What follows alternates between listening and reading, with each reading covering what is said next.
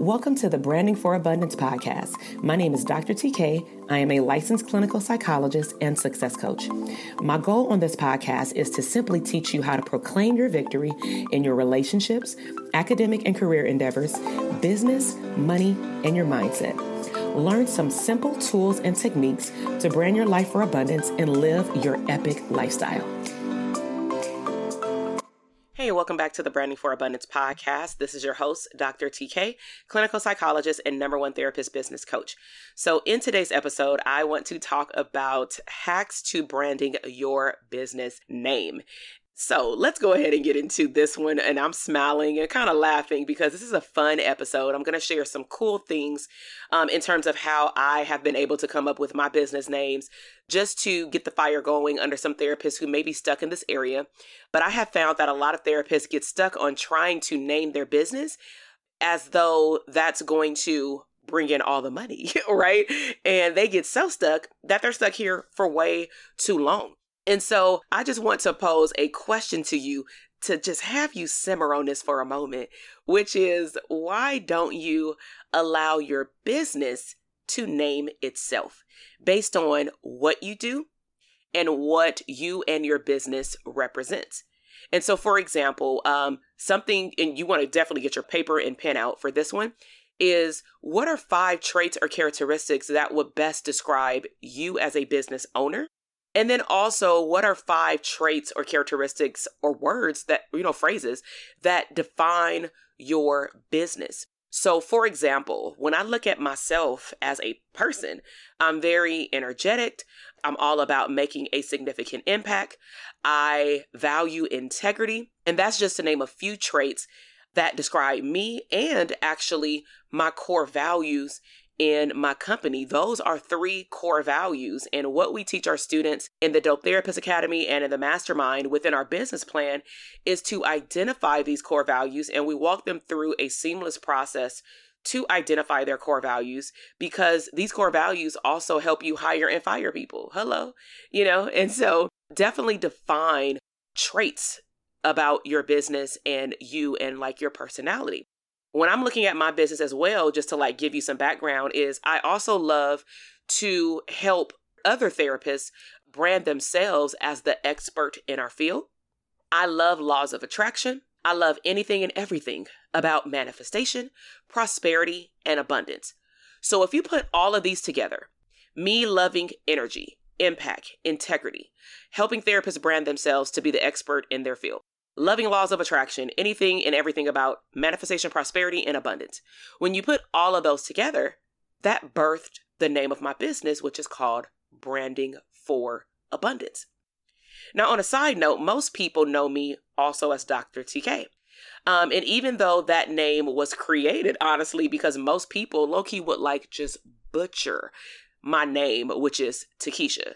Okay, they wouldn't butcher Dr. Jackson, but when they tried to say my whole name, it was just like horrible. I was every Isha in the book. I was like, I need to go by something shorter. And where TK came from is when I started playing uh, sports specifically. I was like 30 years old. I wanted to try other things like hobbies. And I started actually playing women's football, um, lingerie arena football for, I did it for a year and a half in a particular league.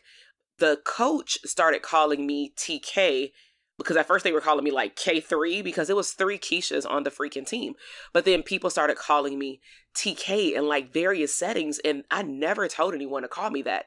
So it just like spread around like wildfire. And then from time to time, my therapy clients would hear someone call me TK like in the lobby or something. And so people just start calling me Dr. TK. That was not something that I just said, oh, I'm about to be, you know, Dr. TK. So I didn't sit down and say, what is a catchy name? What is a name that I can call myself? No, I started just paying attention to what I started being known for. And I also looked at what was easy for people to remember as well if I now had a choice to introduce myself as Dr. Jackson, Dr. Takesha Jackson, or Dr. TK. And then, of course, I looked at in terms of my business name, what describes me and my company. So, for example, when you tuned into this episode and you saw the title, you probably thought, oh man, hacks to branding your business name. Let me get my binder ready with my pen. You probably thought I was about to give you all these cool hacks for real, for real. to like create a business name are these strategies. But the strategy is already there, it's already inside of you. And I believe that you, if you're struggling with this, I believe that you already have a name for your business, but you're thinking too much. You're straight up in your head, way, way too deep. So I would encourage you, let the name come to you through sitting still, sitting in meditation. Dr. TK came from me being still and just allowing all of these thoughts to come to me. Branding for Abundance came to me because I was actually coming from a conference and I just asked myself, what describes me and my company and what I represent and what I'm going to represent? And I even thought as far as what did I want specifically? Actually, I think it was tied into my vision for a conference for therapists. And I asked myself, what do I want the conference to be called? And I posed like two names of the conference to one of my friends, and they were like, that branded for abundance got a ring to it. I said, You right. And so what did I do? I ran with it. I went to GoDaddy.com. I saw that the URL was available. I Googled it. It wasn't available. And then I also wanted it to be catchy with the number four. Okay. So that's one example is like branding for abundance and Dr. TK.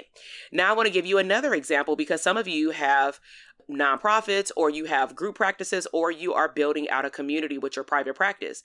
So another example I want to give you is like my group practice, which was named Resilient Communities. Okay. So, my goal was to make a significant impact beyond mental health when I started creating my business structure, meaning the entity, my corporation. I wanted to have a one stop shop with various services, including like educational services, um, probation services because I was also coming out of working out of the jails.